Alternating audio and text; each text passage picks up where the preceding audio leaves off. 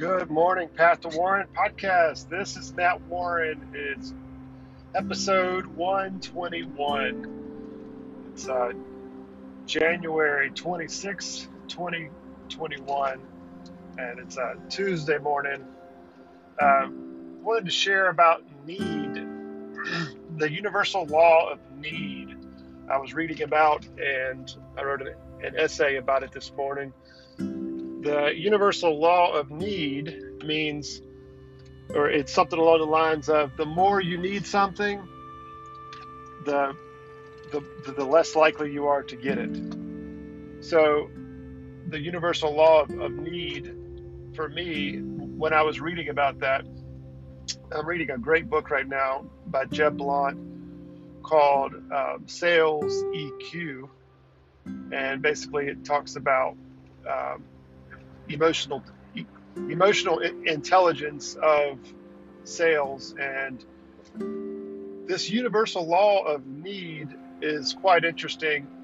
When it comes to sales what i got out of it and what I, was reminded when i was reading about the universal law of need when i had my solar business warren solar and i had uh, at, at the lowest point in my at one of the lowest points of my uh, business, I remember being in the kitchen of my dad's and mom's house, and somehow it came up about like I was so proud that I just secured a loan from a bank, um, a local bank, and they agreed to basically pay half of the solar contract to me up front so that I could buy equipment. And you know that sounds legit, right? it sounds like well, a no-brainer. You you give me half of the money, and in six months I, I pay you back. Um, once I get paid, then I pay you back. Well, I did it on one contract. Excuse me, two contracts for a client, one client in Greenville and this guy had a gorgeous ranch style house where we were going to put solar panels on the front. And then he had a business. We were going to put solar panels on the business. Um, the day when we were about to sign the contract i remember sitting in his um, in his office across the table from him. And he sits back in his chair and he says you know i've been doing a lot of research and talking to competitors about this whole solar project. You know, I, I do my research on everything. And he said, they, your competitor really wants this job. And I was like, oh, great, here we go. He said, your, your competitor really wants this job. And he is telling me that the best panels on the market are LG solar panels. And I said, well, yes, sir, they are. And he said, Well, I want LG solar panels. I, I only want the best. Are you trying to sell me something that's not the best? And it's like, Well, it's, you know, it, it's, they're more expensive. He said, Well, I want LG solar panels. So, and he said, Your, your competitor said he'd do it for that price. I said, Really?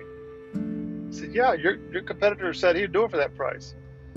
And I didn't even check the price. I didn't ask to see the proposal. I was strictly in need. I was desperate, and he knew that this deal had to go through for me because I had invested so much time. I had driven to Greenville five or six times on my own dime, not getting paid for it, in order to sell this big deal. And everything was riding on it for me.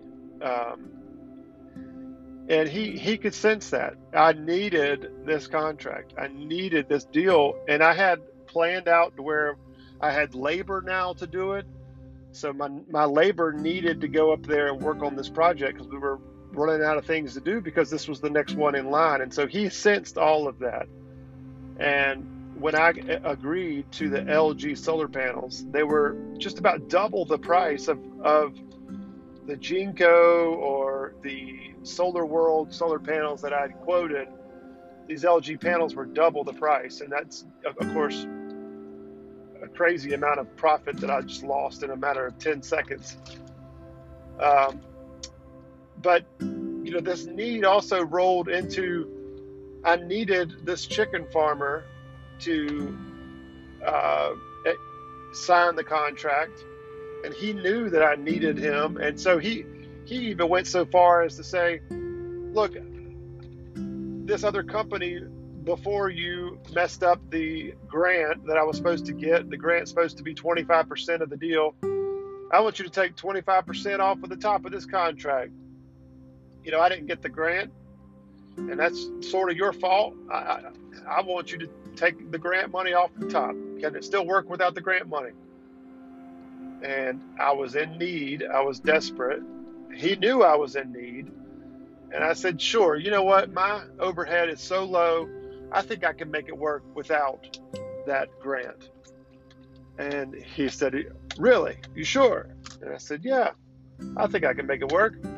I, you know, I needed the contract to work because I had, again, labor lined up so that after this Greenville job, they would come up here to Aiken and do this 730 or whatever solar panel job at two chicken farm at, at two chicken houses that this guy owned with his son. So people can sense that you're in need, and when you're in need, they are they they pull away from me. They pulled away from me um, once they signed the contract. They got what they needed. They knew I was in need. They knew I had to have it. So from there on down, it was no longer me excited to work for them. I was an underdog. Um, the ability to go back to the chicken farmer and say, oh, you wanted it to be over here now instead of over there, that's going to be a change order.